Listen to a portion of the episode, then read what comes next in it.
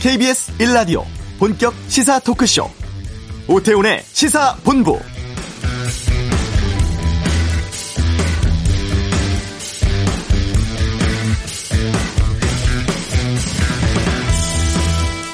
코로나19 재확산이 곳곳에서 이어지면서 오늘 신규 확진자 수 300명대 후반을 기록했습니다. 어제 확진자 수가 441명까지 치솟았던 과 비교하면 조금 줄어든 수치죠. 하지만 수도권 감염 규모가 계속 커지고 있고 광주, 전남 등 수도권 외 지역에서도 크고 작은 집단 감염 잇따르는 양상입니다. 정부가 이번 주 추이를 보고서 3단계 격상 여부 논의하겠다고 했었는데 오늘 오전 발표를 보면 이번 주말로 종료되는 수도권 사회적 거리두기 2단계를 일주일 더 연장하고 대신에 음식점이라든가 카페 등의 운영 방식 또 시간을 제한하는 것 같은 방역 조치를 강화하기로 했습니다. 3단계 격상에 대해서는 아직은 때가 아니라면서 경제, 사회적 파장 감안할 때 우리가 선택할 수 있는 마지막 카드이기에 보다 신중하게 검토하겠다고 하는데요. 오태훈의 시사본부 오늘 이슈에서 미래통합당 코로나19 대책 특위 연결해서 현재 상황 어떻게 보고 있는지 의견 듣도록 하겠습니다. 한 주 동안의 주요 스포츠 소식 최동호의 관전 포인트 살펴보고 2부와 치독 웨딩업체 갑질에다가 법정 구속된 종편사 기자 문제 코로나19 관련 언론사 오버 상황에 대한 의견 듣겠습니다. 오후에 코로나19 관련 정보 브리핑 예정도 있는데요. 시작되면 방송 중에 실시간으로 알려드리겠습니다. 자, 오태훈의 시사본부 지금 시작합니다. 네. 코로나19 여파로 국회도 사실상 폐쇄됐습니다. 민주당은 지도부가 자가 격리 중이라고 하죠. 국회는 코로나19 관련 시급한 법안들은 상임위 숙려 기간 두지 않고 신속하게 처리하기로 했는데요. 미래통합당도 코로나19 대책 특위 구성하고 의사 출신 4선 신상진 전 의원을 위원장으로 임명했고 공식 활동에 들어갔습니다. 코로나19 대책 특위 신상진 위원장 연결해서 상황 좀 여쭙겠습니다. 안녕하십니까? 예, 안녕하세요. 신상진입니다. 예. 신상진 위원장께서 이제 의사 출신이시고 지금 코로나 19 상황 어떻게 진단하고 계신지요? 예, 아, 이 코로나 19에 대해서 우리가 아셔야 될 것들이 예. 이게 세계적인 현상이고 지금 팬데믹 상황이지 않습니까? 예. 이 질병에 대해서 좀 이해를 좀 먼저 선행해서 해야 되고 또 그래서 보면 전 세계적으로도 지금 이 코로나가 확산하고 또 또 감소했다가 다시 확산하고 하는 거를 세계 여러 나라에서 그렇게 또 어, 상황이 전개되고 있습니다. 예. 예, 근데 어, 이 코로나가 가진 그런 특성이 음. 이게 처음 1월 20일 날 우리나라에서 일본 환자, 중국에서 입국한 예, 예. 환자가 생기면서 그 전문가들은 그때 처음부터 이것은 1차, 어, 2차, 3차 감염을 일으키면서 지역 사회에 감염이 만연할 수 있는 그런 질병의 특성을 가지고 있다. 아, 초기부터요. 진단들을 했어요, 예. 원래. 근데 이제 그러한 전문가들 의견이 좀 정치권에서 어. 특히 그 이제 책임 있는 정부 입장에서 잘 받아들이질 않았던 것 같아요. 예. 그 왜냐하면 이제 그동안에 이제 대통령께서도 물론 이제 경제 신경 쓰다가 그런 것도 있지만 음. 이것이 이제 국민들로 하여금 좀 이제 방심하도록 네. 그러니까 어, 숫자가 좀 감염된 확진자가 줄어들면 또 일상생활로 또 돌아가라든가 음. 이런 여러 차례의 어, 그런 좀 냉탕 온탕 이렇게 좀 이 방침이 좀 자꾸 바뀌었어요. 예, 예. 예 그래서 이 이번 우리가 2차 대감염의 위험을 전문가들은 늘 지적을 했었는데 음. 이게 조금 좀 빨리 터진 감은 있는데 네. 이게 7월 말 8월 초 여름 휴가철 해가지고 이제 그 또 뭐 여러 가지 또 뭐 쿠폰 또 발행하고 하면서 일상적 경제 활동을 음. 또 이게 독려했단 말이죠 정부에서 네. 이런 것들이 지금 이제 또 다시 우리가 걱정하는 2차 음. 또 재확산의 위기에 봉착해 있다. 네. 그래서 앞으로 정말 이 코로나 대책을 정부가 어떤 전략으로 해야 되는지에 대해서 네. 좀 전략을 잘 갖고 있지 않는 것 같아요. 어. 그 차제에 좀 커다란 전략, 그 노르웨이 전략이 있고 영국 또 뉴질랜드 뭐 여러 가지 나라마다 특성을 가지고 네. 어, 다양한 전략들을 구사하고 있죠. 네. 근데 우리나라는 좀 제가 이렇게 쭉 지켜보면은 예. 전략 없이 그냥 일희일비하면서 그때 그때 임시 처방으로 좀 하는 것이 상당히 그 불안한 어. 이렇게 보이는 상황입니다. 예. 그럼 하나씩 좀 여쭤보도록 하겠습니다. 먼저 이번에 네. 코로나19 대책 특별위원회를 미래통합당에서 구성을 했습니다. 네. 어, 그러면 그 통합당의 코로나19 대응을 이 대책 특위가 다 총괄하게 되는 건가요? 예, 뭐 특위니까 우리 현역 의원들과 네. 또 외부 전문가 또 이렇게 이제 한, 한 20, 10명에서 20명 사이로 구성을 해서 지금 음. 이제 구성 단계인데요. 네. 최종 비대위에서 의결을 아직 안 거쳤는데, 음. 아마 다음, 이번 또 어저께 하려다가 지금 국회가 폐쇄돼서, 네. 아마 월요일, 오늘이, 아, 내일, 내일이나 월요일쯤 하게 될 것 같아요. 아, 아직 공식 활동이 출범된 건 아니군요. 예, 위원장만 이제 그 의결이 됐고, 특위 구성하려면 이제 위원장과 위원을 최고 의결 기구인 최고위원회 지금 이제 비대위가 되겠는데 네. 거기서 이제 의결을 또 거쳐야 돼요. 그래서 음. 위원장만 현재 임명이 된 상태고 예, 위원 구성이 완벽하게 된 건 아닌데 네. 어, 하여튼 우리 당의 뭐 코로나 대응 총괄을 하게 되는 위원회가 되겠습니다. 알겠습니다. 그럼 특위 차원에서 계획하고 준비하고 있는 대책이라든가 정책이 있으면 좀 소개를 해주시죠. 예, 저희 아직 뭐 우리가 이제 공식 회의를 아직 거치지 않은 거지만, 네. 어 제가 이제 그 동안에 기자회견도 하고 음. 발언한 것을 제가 요약하면, 네. 지금 우리가 이 코로나에 대응하는 게 결국은 확산 방지와 치료 아닙니까, 그렇죠? 그렇습니다. 예, 치료고 또 확산 방지를 위한 게 그 속에는 이제 우리 방역 활동과 백신 개발이라는 게 있고, 네. 또 치료를 위해서는 이제 병상 확보와 또 의료진 확보 그리고 어 이제 치료제 지금 이제 치료제로 전문가 입장에서는 어 렘데시비르라고 어 하는 그 항바이러스제 예, 예. 그것만이 지금 이제 그래도 유효하다 음. 이렇게 지금 돼서 병원에 이제 환자로서 어, 입원하면 이제 그걸 우선 투약을 하거든요. 네네. 네. 그 렘데시베르가 사실 이게 길리아드라는 어, 미국 제약회사에서 나오 유일하게 나오는 완제품으로 우리가 수입을 해요. 예, 예. 근데 이게 전 세계 수요가 있으니까 우리가 이 약을 충분히 확보를 못 하고 있습니다. 네. 그러니까 이제 70세 이상 어, 또 기저질환이 있고 70세 이상 이제 상당히 좀 이렇게 감염이 진행된 환자에게만 네. 일부 제한해서 쓰죠 이게. 음.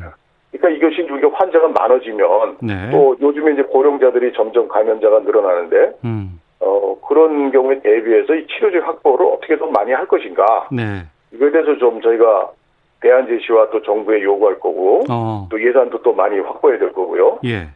그리고 이제 백신 개발도 저희가 이제 뭐, 뭐 하고 있습니다만은, 백신 개발에 대해서도 모든 역량을 총투여해서, 네. 과연 정부가 제대로 하고 있는지, 음. 필요 예산은 잘 지원이 되는지도 우리가 점검하고 대안을 마련할 거고요. 네. 그리고 지금 이제 점차 이제 요새 또 바뀌고 있는데 비말 차단 그 여름 그 마스크 있잖아요. 예, 예. 네, 그런 거를 요즘에 점차 이제 확산되니까 KF 94로 많이 사람들이 바꿔 쓰죠, 요새. 예. 그럼 이 마스크가 이게 굉장히 이제 겨울 다가오고 오면 굉장히 수요가 급증할 텐데, 어. 이것에 대한 이제 수급을 안전하게 가능한 것인지에 대한 또 저희가 또 대안과 정책을 마련해야 될 거고, 예.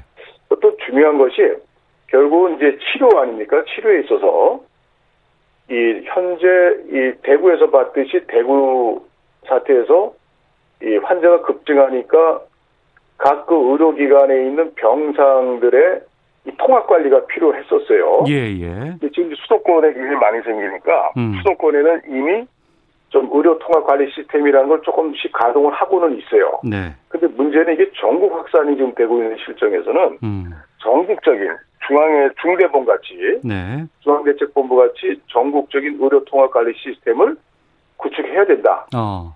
이제 그것을 저희가 강조를 하고 있습니다, 제가. 말씀 들어보면은 그러면 정부 여당이라든가 방역 당국에서 잘못하는 것들에 대해서는 지적하고 비판하고 또 어, 조언해 줄 것 있으면 계속 협조하겠다는 이런 의견으로 들리네요. 네, 잘못된 건 저희가 예. 정말 뭐 적극적으로 우리 전문가 의견들을 또 이렇게 수렴해서 적극적으로 비판하고 예. 고치도록 하고 네. 또 해야 될 또 그런 또 과제들은 저희도 또 같이 함께 또 이렇게 힘을 합쳐야 될 건 합치고 이렇게 해야 되겠죠. 알겠습니다. 네. 코로나19 재확산되면서 지금 사회적 거리두기 3단계로 올릴 것인가에 대한 여러 가지 의견들이 나오고 있습니다. 정은경 본부장은 이번 주에 이 유행의 확산을 꺾어야만 한다 이렇게 전했고 아, 통합당의 김종인 위원장은 좌거우면 하지 말고 3단계 격상해야 한다 이렇게 밝혔는데 통합당에서의 입장 좀 말씀해 주시면 좋겠습니다. 네, 결국 이게 이제 방역이냐 경제냐 네.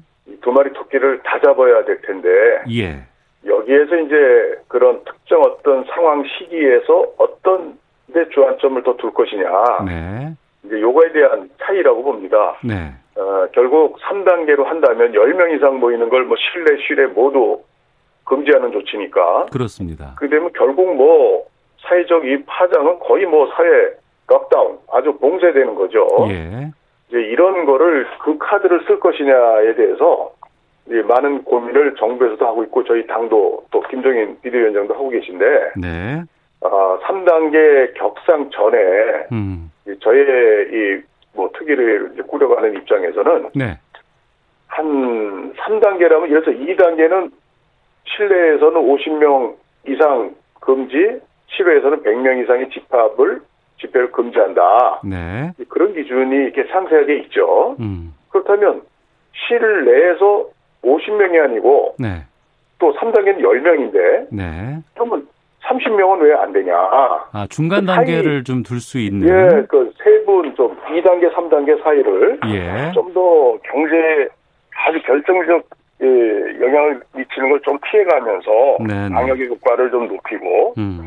또 예를 들어서 이제 그 여러 사업장들이 있는데 그 사업장 특성들이 좀 운동을 막 하고 땀 내고 이러는 사업장들은 네. 좀더 강한 조치가 있어야 될 거고 어.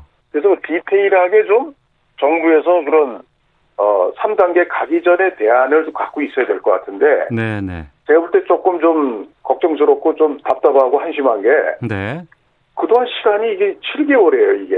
어. 1월 20일부터. 예, 예. 그렇다면 방역 당국에서 이걸 지금서 고민하는 것 같아요, 꼭. 어. 어, 3단계 할 거냐 말 거냐, 뭐 2단계 일주일 동안 더 한다. 네. 이런 차원이 아니고 벌써 방역 당국에서는 네.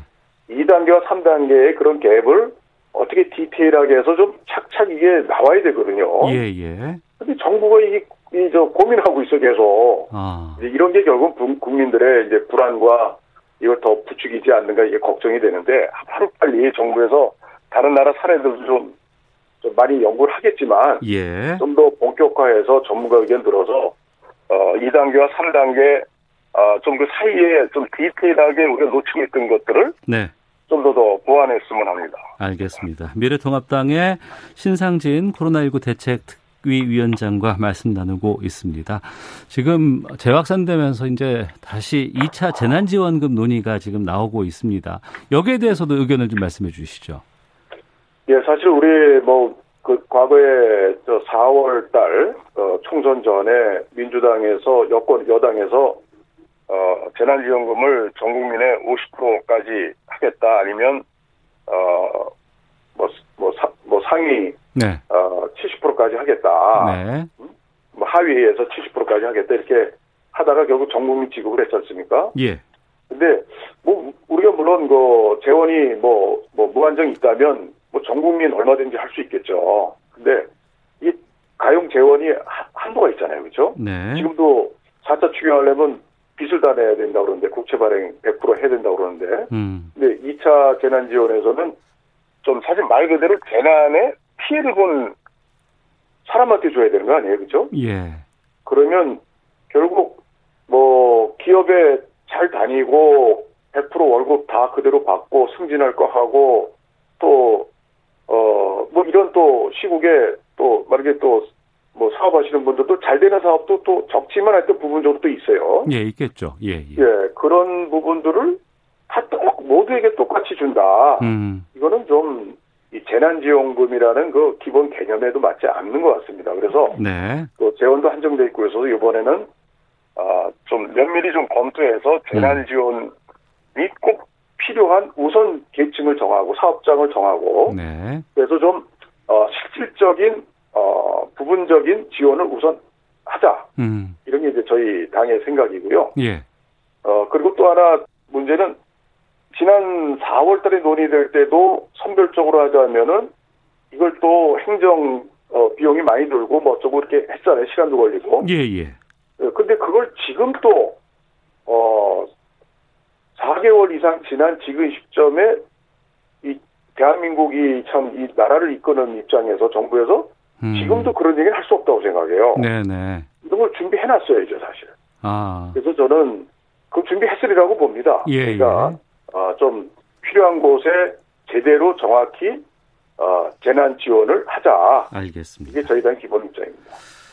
또 아, 지금 여쭤봐야 될게 어, 전국 의사들의 집단 휴진 문제입니다. 전공의들 계속해서 파업하고 있다고 하는데 이거 어떻게 지켜보고 계세요?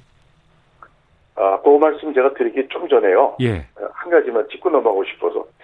이게 지금 지자체장들이 이제 각기 목소리들을 막 내잖아요. 예, 예.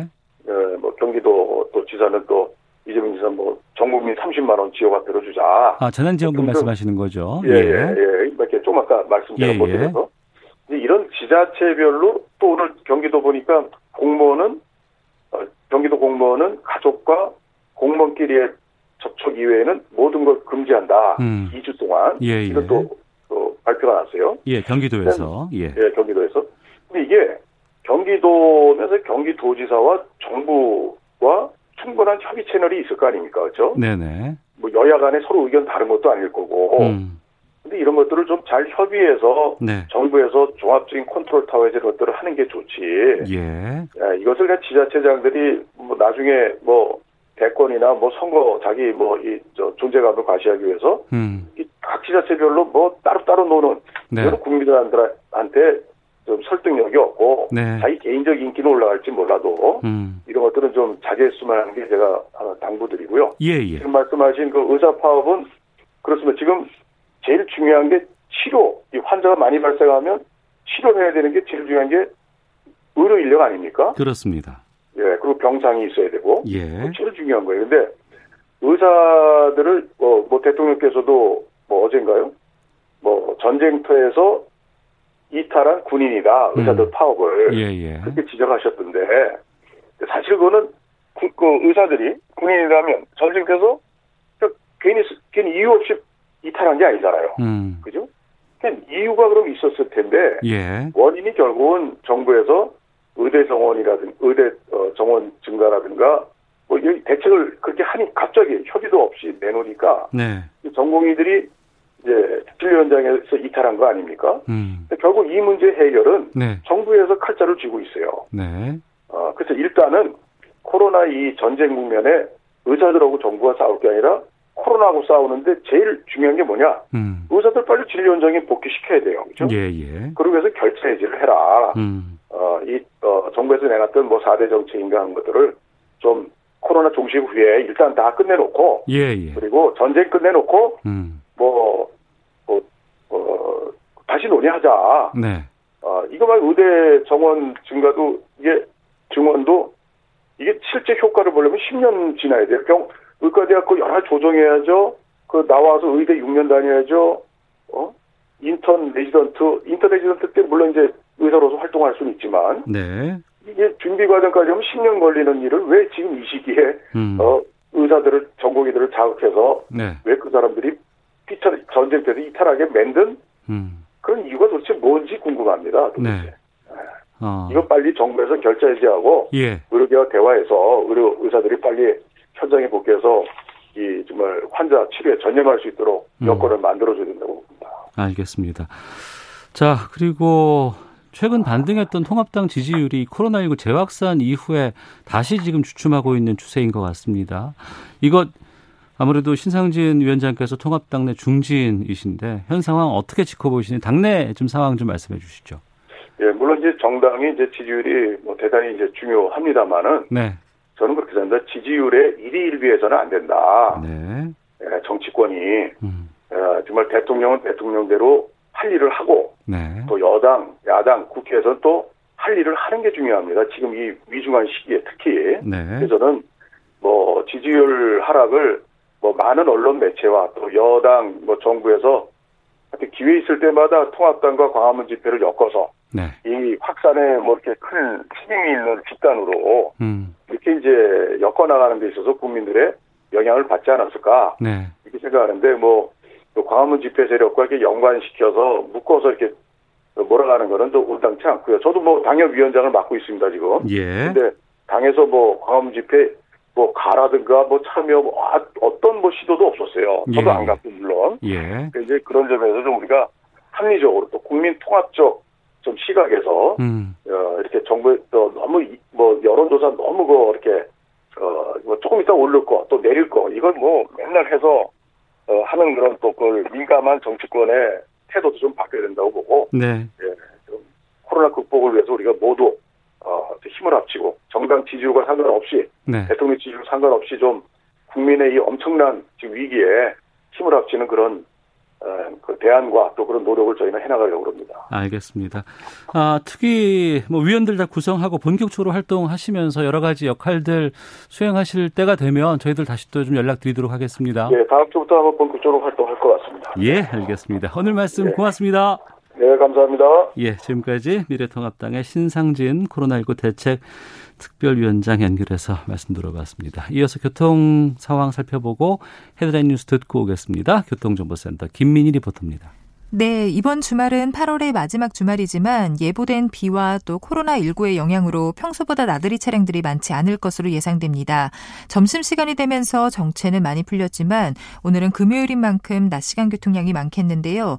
경부고속도로 서울 방면으로 청주 분기점 부근에서는 4차로와 갓길을 막고 고장난 화물차를 처리하고 있습니다. 이후로는 수원 부근과 또 양재부터 반포 사이로 속도 줄여 지납니다. 청주 영덕고속도로 영덕 쪽으로 피발령 터널 부근 1 차로에서도 대형 화물차를 처리하고 있기 때문에 차로 변경에 유의해서 지나셔야겠습니다. 서울 시내 강변북로 구리 쪽으로는 마포대교부터 반포대교 사이로 정체고요. 같은 방면 올림픽대로에서는 노량진 수산시장부터 반포대교 사이와 또 동호대교부터 영동대교까지 정체입니다. 그 밖에 서부간선도로 안양 쪽으로는 신정교부터 금천교 사이로 속도 줄여 지납니다. KBS 교통정보센터였습니다. 정부가 이번 주말 종료되는 사회적 거리두기 2단계를 일주일 더 연장하기로 했습니다. 한편 서울시는 사회적 거리두기 3단계에 준하는 조치인 10인 이상 집회 금지 명령을 다음 달 13일까지 2주간 연장하기로 했습니다. 코로나19 신규 확진자가 371명으로 집계된 가운데 수도권이 전체 국내 발생의 대부분을 차지했습니다. 서울에서는 간호사와 환자 등이 확진 판정을 받은 중랑구의 병원에서 해당 층이 격리 조치됐고 광화문 집회 관련 N차 감염도 확산되고 있습니다.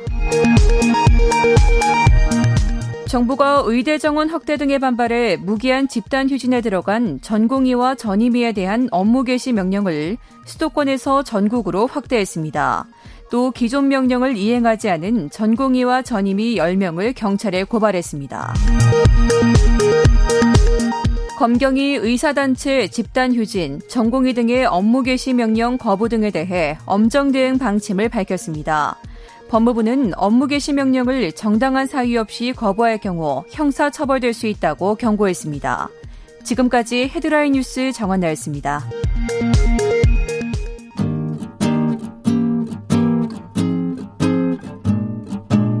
KBS 1라디오 오태훈의 시사본부 여러분의 참여로 더욱 풍성해집니다.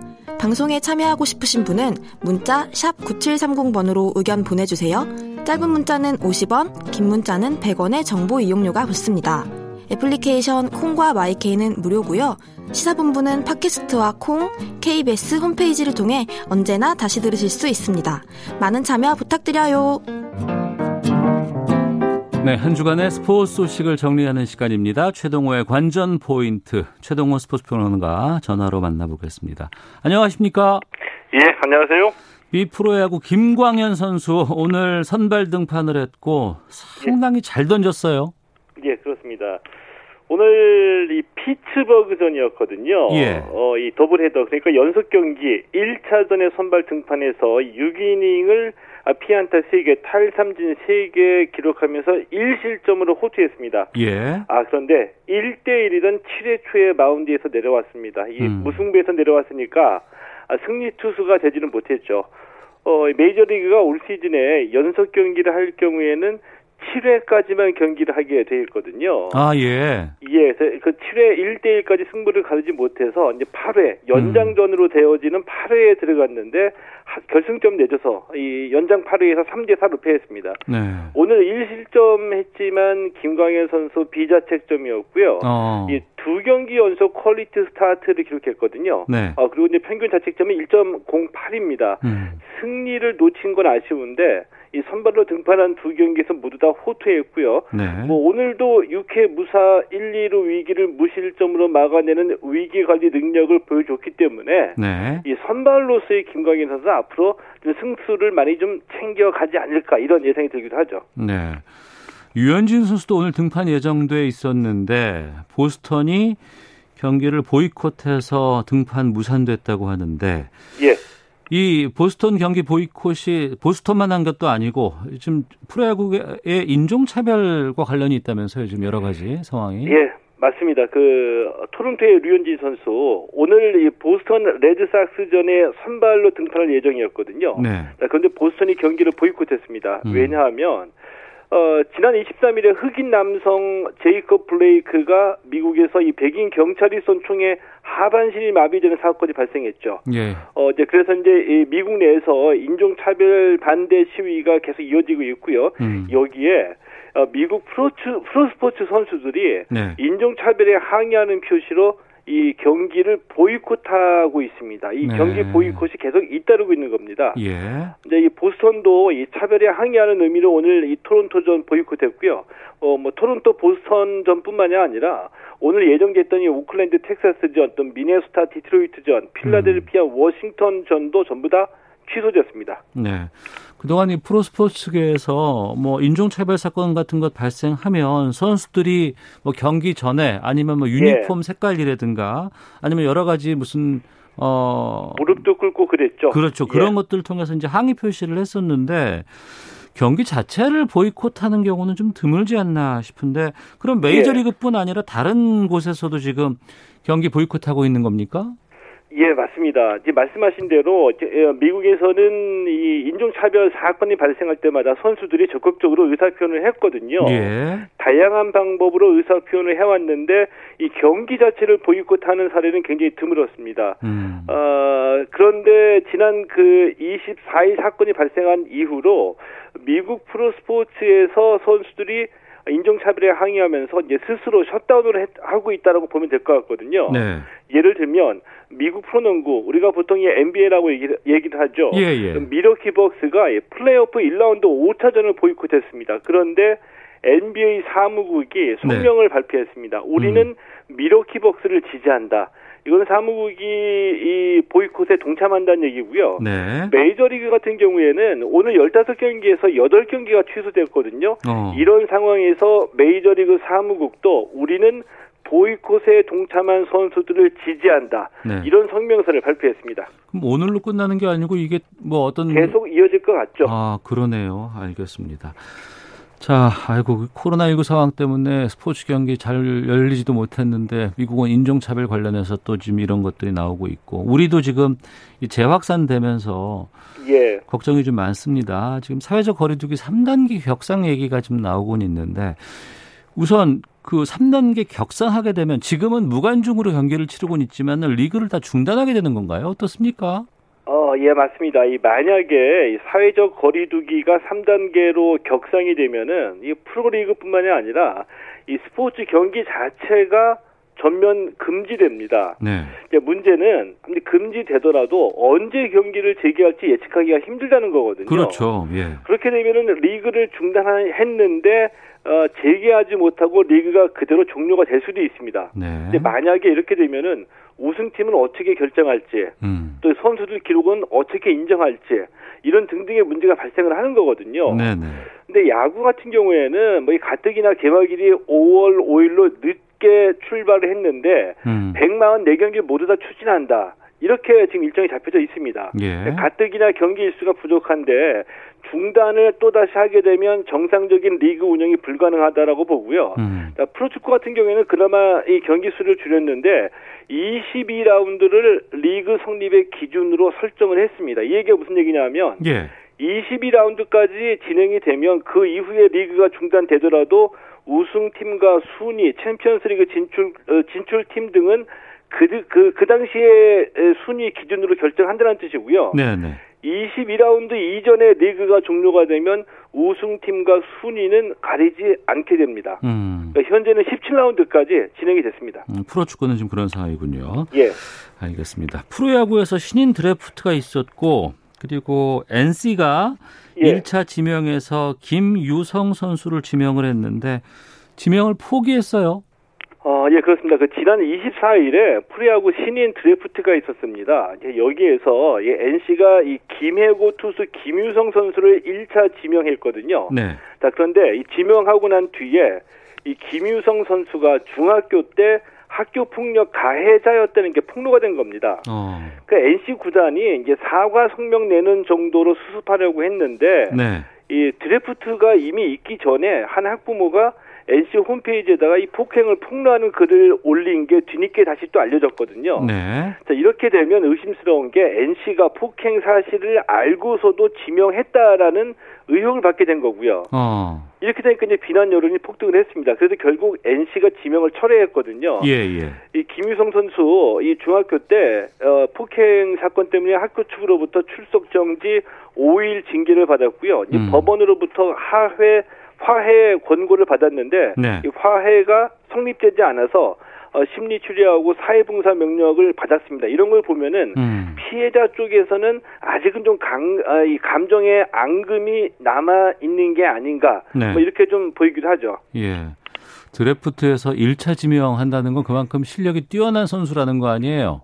예, 맞습니다. 구단 내에서도 많이 좀 그 관심을 가고자 하는 그런 선수인 것 같은데 그러니까 NC가 애초부터 이걸 알고서 지명을 포기한 것이 아니고 처음에는 수습하고 사과하고 하려고 했다가 지금 여론이 안 좋으니까 결국에는 포기한 거네요.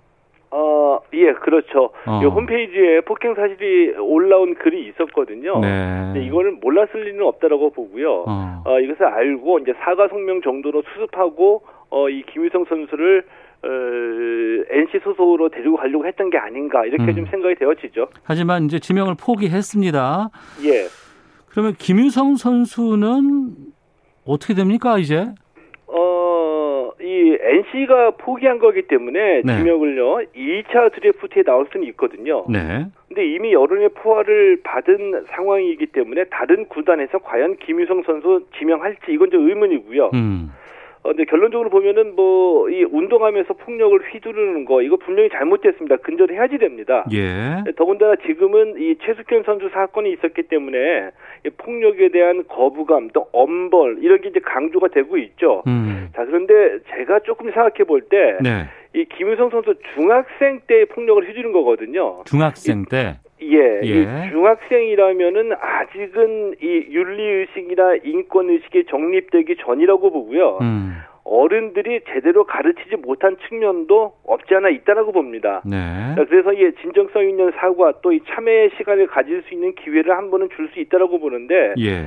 이 교육이라는 관점 또 아이들을 가르치고 잘 길러야 된다는 관점에서 보면은 먼저 이 피해자에게 위로의 말씀을 좀 드리고 싶고 음. 또 이렇게 프로 진출이 좌절된 김유성 선수를 보는 마음에도 네. 안타까움 같은 게 있는 게 이게 어. 좀 사실이죠. 예. 그러면 그 지명 포기 이후에 김유성 선수의 입장은 아직 밝혀지 밝힌 건 없고요.